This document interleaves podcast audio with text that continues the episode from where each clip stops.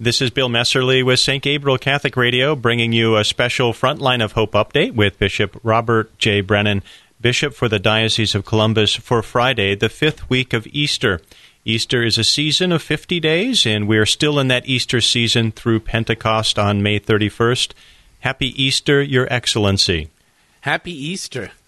And You- happy feast of Saint Isidore. Yeah, Saint Isidore. I'd asked my mom about Saint Isidore and asked if she knew who that was, and after I gave her a few hints, she did know who that was, but I didn't know who he was until I did some research on him. Tell us a little bit about Saint Isidore and your early morning. Sure, very good. Well, you know, actually, there's more than one Saint Isidore. Believe it or not, actually, Saint Isidore the farmer, who we celebrate today, was named after Saint Isidore the bishop, by the, the famous Archbishop of Seville. But we're talking about Saint Isidore the farmer today, and I think it's important that we do this today because um, we our diocese is so rich, so richly blessed by many farming communities, many rural communities, and um, of course Saint Isidore and his wife Maria, Saint Maria, are great examples, um, great great uh, patrons uh, for farming communities and for farming families and for all families, you might say. So uh, Isidore goes back into the. Uh, he was born in 1070, so you know those early years of the, uh, uh, the, the that millennium, um, and he uh, he was a farmer, in a peasant farmer. He and his wife Maria. Maria is beatified, but she's actually remembered among the people in, in Seville as, as um, Saint Maria. So I'll say Saint Isidore and Saint Maria. They struggled through life. They were they worked the fields. Um, they had one child who died early on as an infant, and um, so they had great love for God and great trust for God. Not because their life was easy, but because they found strength from God in all the difficulties and all the, the sufferings of their life.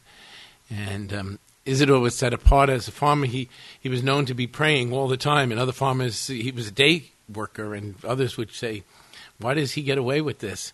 And yet he always seemed to produce as much as anybody else, and. Uh, and when the uh, landowner watched, he had visions. He saw angels surrounding Isidore and helping him with his work. So he put together that that, that beautiful balance of prayer and hard work, and he knew that God would be his strength. So, so he's an important uh, figure for farmers. So I, it's important for us to celebrate him. But this morning, I went out to Cardington. We have a church in Cardington, Sacred Hearts Church, and the uh, Church of the Sacred Hearts. Be, right behind it, there's a field with a farm, and um, and actually didn't there's a not far behind that is a little airstrip uh, where the crop dusters are. So this is a farming community. It's one of the farming communities in our diocese that suffered a great deal last year. If you remember, we had the spring with all that rain, and a number of farmers really suffered. They ne- they never really got their um, plants. Uh, they never really got their fields planted. So I thought it was important that we take advantage of this day. We were hoping to have um, something like the old rogation masses, masses for seed time earlier in the spring, but um, the COVID virus changed all of that. So today, on the Feast of St. Isidore's, I went out just to do a simple blessing, a symbolic blessing. I blessed the field right behind the church, asking God to bless um, the, the crops of all of the farming families and all the farming communities in our diocese. And then this afternoon, I'll head out to Madison County and visit a few farming families out that way. Don't you find um, those who are working in the fields more rooted, literally, in their personality and their family life? Not just rooted in, in the soil. Indeed, indeed, and I think that's why Saint Isidore is such a model for us because so many in our rural communities, so many in our families, they are eh, so many in our farms rather, they are rooted. That's a good word. They're rooted in family life, and uh, very often farming work is a family project. You know, and uh, and it's rooted in you know care for God's creation. They understand the, the, the rhythm of the seasons and the care of the earth, and and they, they more than anyone know how we really do these things in a partnership with God. Um, you know, Jesus used that beautiful parable of the farmer planting the seed and doing his part of the work, right? If farmer plants the seed, it's a lot of hard work doing doing farming.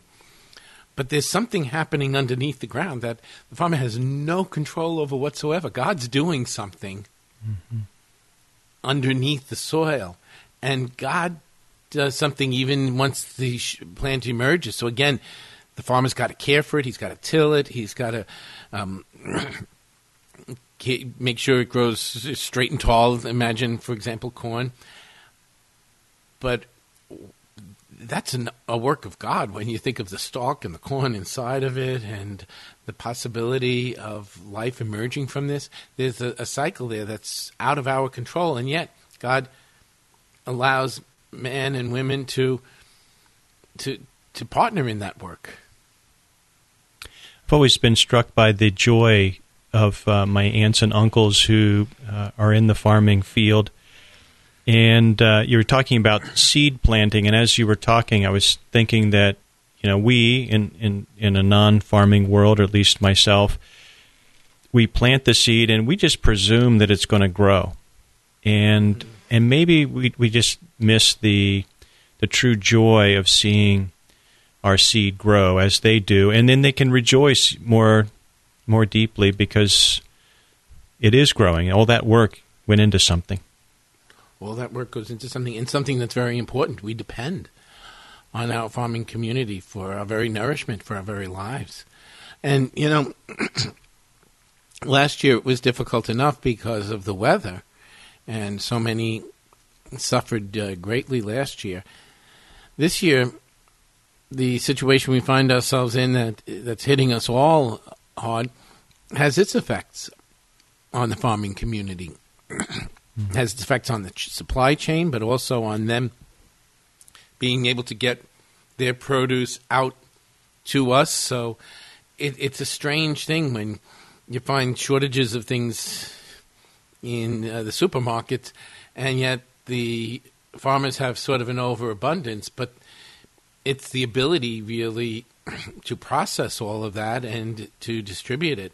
So um, a lot of food is being wasted. So this is another hardship on the farming community. Last year it was weather. This year it's the related issues to the virus. So um, it's a, a, lot of hard work and a good amount of suffering. And you, you know there were joys, but there were also deep disappointments. And um, that's where I think the faith is so important to our farming communities, uh, the parishes that are in our rural communities. You see a depth of faith because there's that real experience of the joys and the sufferings in, in, in life and um, and our partnership with God and really our dependency uh, upon the Lord. And so we, we turn to the Lord in prayer at, this season, this, this planting season. You're listening to Bishop Brennan as he's talking about uh, trust, uh, the partnership with God. Uh, today is the feast of Saint Isidore the farmer and his wife, um, Saint Maria. And we were also talking a little bit about the royal com- royal communities and the model of the family. Uh, Bishop Brennan, you also had a release today uh, about some of the guidelines on the reopening for masses. I did. I did. You know, I'll start by saying that the uh, our visits, my visit earlier today in Cardington and uh, the visit later in um, in Madison County, they're all keeping in mind social distance. mm-hmm. I had my mask on, and um, we had a small group of representatives who were there to pray on behalf of the whole community, and uh, we kept our social distance. And so that's really the spirit in which um, we approach the opening of our masses. So there's nothing in those two re- releases in the letter nor in the guidelines that would be surprising. These are all things we've been talking about for the last week of here on St. Gabriel Radio. So um, it just gives some of the practical aspects of things that need to be considered by all the faithful as we begin to make our way back to Mass. So, as you know, churches are beginning to open this week for prayer. Secondly, um, the uh, confessions continue by way of appointment. And then the big announcement, which we've already made, is that on Pentecost Sunday, we hope to be able in most parishes to begin the public celebration of Sunday Mass. But even before that, in those weekdays just before the week of Memorial Day, there'll be opportunities for daily Mass. So these documents, one, eh, the guidelines actually point out the things that need to be considered. My letter is more has a pastoral tone, and it's really thanking everybody for their patience and for the sacrifices that they made these days. Um, that it's recognizing it's it, this has been a real loss for us. This has been a real suffering for us. But the sacrifices we made were there to uh, protect human life and to allow for the medical professionals to be able to address the problem in an orderly way without becoming overwhelmed by it all. And um, it, from what we, we're told, it seems to have made a difference. And so now, even while we gingerly take our steps to reopen, we do so in a way that respects all those sacrifices and still maintains the, the a, a, deep respect for human life and and taking whatever steps we can out of consideration for one another so that we don't spread this disease. It's still, we, it, you know, the, my the letter. It's a pastoral in tone saying we need to we, we need to be flexible. We need to be patient, and we will. And you know what? That's what I've I've discovered that so much here. People are good. People are so so good, and um, and while we all miss the Eucharist, and while we all miss being together on Sunday, we know this is going to be a slow process, and people are really committed to the right things. And I, I just stand in so much admiration for, of the good people of this diocese.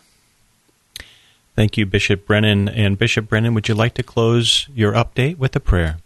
Sure, sure. And let's ask the intercession of our Blessed Mother during these days of Easter.